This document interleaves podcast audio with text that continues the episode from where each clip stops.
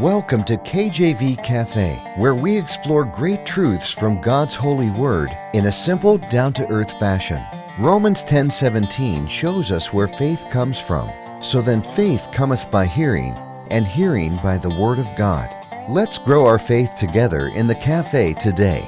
Our program is hosted by Pastor Clark Covington and brought to you by Heartland Ministries. Grab your Bible and a hot cup of coffee or tea and join us now as we explore God's holy word.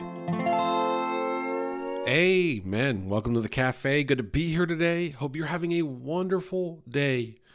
We're so thankful to have you here. I'm so thankful to have you here. Amen. Um, I'm praying for those that listen uh, and for the radio stations that broadcast our ministry and Christian radio in general. Uh, they're in my prayers constantly. We pray over the ministry at church. We don't take for granted you listening here today. We're very thankful. I'm very thankful. Uh, I know my family is, and our church family is.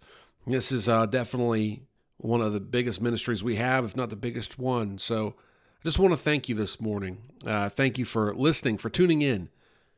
And guess what? We should not just be grateful for those that uh, partake in the um, fellowship together, those that study the word together. But we should be grateful to God because, you know, there's a really interesting passage of scripture in the Old Testament that shows God's response to ingratitude. God's response to ingratitude. And let me start by saying the Old Testament is absolutely relevant to the New Testament church to the age of grace, to the church age believer? How can you understand what it means to be under grace, what it means to be um, uh, have liberty uh, in in Jesus Christ, uh, being saved by Christ? How can you understand what that means if you don't understand the law, if you don't understand the Old Testament, if you don't understand the level of God's holiness and His expectations? So no, we are no longer under the law, and I'll get to that in a little more detail in a bit. But when we see how God responds to the ingratitude of his people, it should sober us up. It should make us fear the Lord and understand his great power and how much he hates sin and gossip and murmuring. So we're here in Numbers 11, Numbers chapter 11. And uh, I'll just start here in verse 4, Numbers 11, verse 4. And the mixed multitude that was among them fell a lusting, and the children of Israel also wept again and said, Who shall give us flesh to eat? So here we have in Numbers the children of Israel are fully in the wilderness. They're in that 40 year journey in the wilderness. They have been provided manna from heaven, uh, which was like a cake uh, that would fall um, in the evening time in the early morning, and then they would uh, uh, kind of pat it down and bake it, and it had a taste like oil. The Bible said. Um, I can't think of exactly. I've had ideas. Some people call it maybe a wafer. I mean, I don't know if it was like a you know kind of um, English muffin, bread. Um, I don't know. Only God knows. But I know that God loved them so much that He provided every single day to meet their nutritional needs. And there's also Bible in the fact that He met their material needs, that their shoes never wore out, uh, and all of the rest. But he provided um, their their needs nutritionally, and of course, there's scripture in the Old Testament about God providing water. And this is a picture of how man will have their basic needs met and say to God, "That's not good enough." And we can see that here today, in especially here in America, where people have been so, so incredibly abundantly blessed, and yet they still aren't willing to thank God for it. They still are asking for more. And let's go on to uh, verse 5, where we see them asking for more, the Israelites, God's people. Verse 5 We remember the fish which we did eat in Egypt freely, the cucumbers and the melons and the leeks and the gar and the onions and the garlic so, verse 5 in Numbers 11 tells us that they in Egypt had cucumbers, melons, leeks, onions, and garlic. Who knew?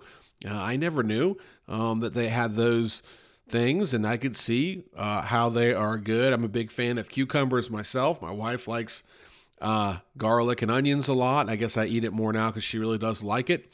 Um, they had great food in Egypt and they were slaves.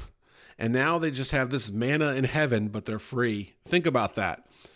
Verse 6 But now our soul is dried away. There is nothing at all besides this manna before our eyes.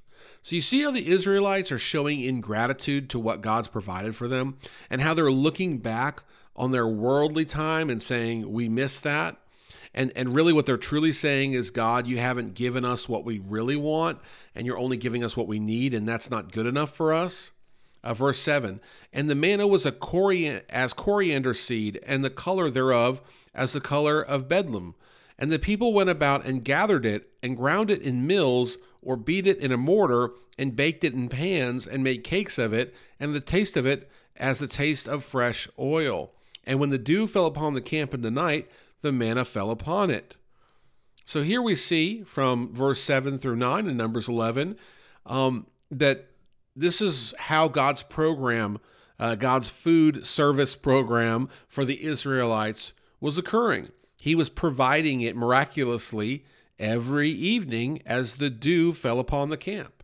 And, and it was something easy that they could make. Uh, uh, my wife is Laotian and Thai, and she still uses a mortar or pedestal uh, to make some dishes, amen. And so that might have been a stone type of thing that they'd have around, or they'd have a pan um, to make these cakes uh, out of out of what was falling. Um, at, that looked as if it was a coriander seed, right? And so they would ground it up and and kind of pat it up and cook it, and they could eat it, and it would sustain them. And that's how God's program worked. And here we have in Numbers 11, verse 10 Then Moses heard the people weep throughout their families, every man in the door of his tent. And the anger of the Lord was kindled greatly. Moses also was displeased. Notice how Moses is a man of God, and that as God is displeased, so is Moses. Do you know we should be displeased with what displeases God? We should be disgusted by sin. In this world, there is so much pressure to conform to sin, to conform, accept sin, and to somehow twist it that God's okay with sin. And oh, how good the politicians are at doing that. But it is not okay with God. Sin is not okay. Ingratitude is not okay. And we, as men and women of God, those that have been saved, been born again, amen, those that have accepted that free gift of salvation that only comes by the blood of Jesus Christ, we should be fully focused on the fact that if God doesn't like something, we don't like it either. The idea of repentance is looking at sin as God sees it and relating to that sin as God sees it, saying, I'm disgusted by this. This is unholy. This is unnatural. Uh, the Bible word would be vain or improper use. I don't want anything to do with this. Verse 10 Then Moses heard the people weep throughout the families, every man in the door of his tent, and the anger of the Lord was kindled greatly. Moses also was displeased. So we see in verse 10 the Lord is angry. And Moses said unto the Lord, Wherefore hast thou afflicted thy servant? Wherefore have I not found favor in thy sight, that thou layest the burden of all this people upon me? Remember, there was many hundreds of thousands of people, if not a million, that Moses was dealing with. Verse 12 here. Have I conceived all this people? Have I begotten them? That thou shouldest say unto me, Carry them in thy bosom, as a nursing father beareth the sucking child unto the land which thou swearest unto their fathers? Whence should I have I have flesh to give unto all this people? For they weep unto me, saying, Give us flesh that we may eat. I am not able to bear all this people alone because it is too heavy for me. And so the burden of all of these people who clearly were ungrateful, who clearly were gossiping and murmuring, right? And and, and they were very upset. Uh, it was too great for the for, for Moses to bear alone. And it was too difficult. And and, and what we see here is that man cannot bear um the burden of sin alone. We need God's help, and God provided that help. Uh, verse 15 And if thou deal thus with me, kill me, I pray thee, out of the hand, out of hand, if I have found favor in thy sight, and let me not see my wretchedness. And the Lord said unto Moses, Gather unto me seventy of men of the elders of Israel, whom thou knowest to be elders of the people, and officers over them, and bring them unto the tabernacle of the congregation, that they may stand there with thee. And so we see here Moses is so distraught. he's asking God to take his life. He said, I can't deal with this, Lord. This is too big of a burden for me to bear. And sometimes we get to that point, that breaking point, and what he does is he asks God for help. And God immediately provides help and says, We're going to get 70 elders here, and those 70 elders are going to bear the burden with you. And uh, God is going to give them the Spirit. They're going to uh, speak prophecy. And Mo- Moses alone won't have to bear that burden. And I'm going to touch on that in a, future message about the Spirit that the Lord gives these 70 elders. Uh, but in, in, in this message, I want to focus on the ingratitude because there is so much happening here with people today that are not grateful for what the Lord has given them, for what the Lord has blessed them with. And what do they do? They just sit there and say, um, I want more, more, more, more. Or they pervert God's word and say, I don't want to follow it this way. I want to retranslate it. Or I want to go to church that doesn't preach God's word. Or I want to have that, check that box of being religious or holy or try to fill that emptiness in my heart without actually living by how God's commanded me to live. Have you ever thought about that? I was a young person um, in my early 20s and at a large church, and it was a modern church, but the church was preaching biblical doctrine, and it was hard for me to discern if in that environment what they were saying was true that that really you know if god you know what the preacher was saying and the youth pastors and so forth that if god truly uh, meant what was in his word that everybody you know that i was surrounding myself with and the whole culture that i had been engulfed in all had to go. And i'm thinking is that possible to throw out the worldly movies and the worldly music and all of the inappropriate things in my life and all of it to get rid of all of it the alcohol and and the, the bad language and and really just modern day culture modern day sinful culture. Is that what god was calling me to do? And and, and it was it took a long time for me to rationalize that because i didn't have uh, much of a, a experience with that. I didn't see a lot of people that had really been separate uh, that i could relate to though I believe and I know the Lord had put people in my path that were able to to model that to me and for me, and I thank God for that. And uh, at the same time, there was so much uh, difficulty and stress in in thinking about. Well, you really have to forsake the world and take up your cross, and what does this all mean? And yet, with the Israelites, they were dealing with the same issue. They were craving the things of the world, wanting to have what the world offered, wanting the sweet taste of those uh, cucumbers and garlic and onions and so forth, that savory taste. They wanted that and they were going to complain about it to the point where they were basically crying because they were living a different life than they had imagined themselves and a different life than what they had witnessed in the world. And and and what happened is God wrath was kindled because they were not grateful to God. And in short, they were punished. They were sent so much quail that they ended up getting sick, uh, that, that God ended up sending a plague upon them. When we see plagues, sometimes we need to realize that's God's judgment. And we need to realize that we, we here in America are long overdue for God's judgment. And He's been very long suffering with us.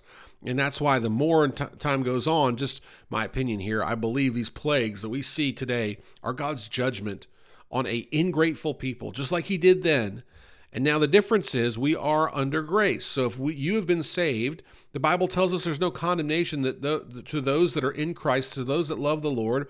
And the idea here is if we've been saved and we're living for God, we are not under condemnation. We are not being judged in that way because we are saved by the blood of Jesus. And I thank you for listening. I'm going to pick up this topic again in the next episode, so be sure to tune in. Take care. God bless, and amen.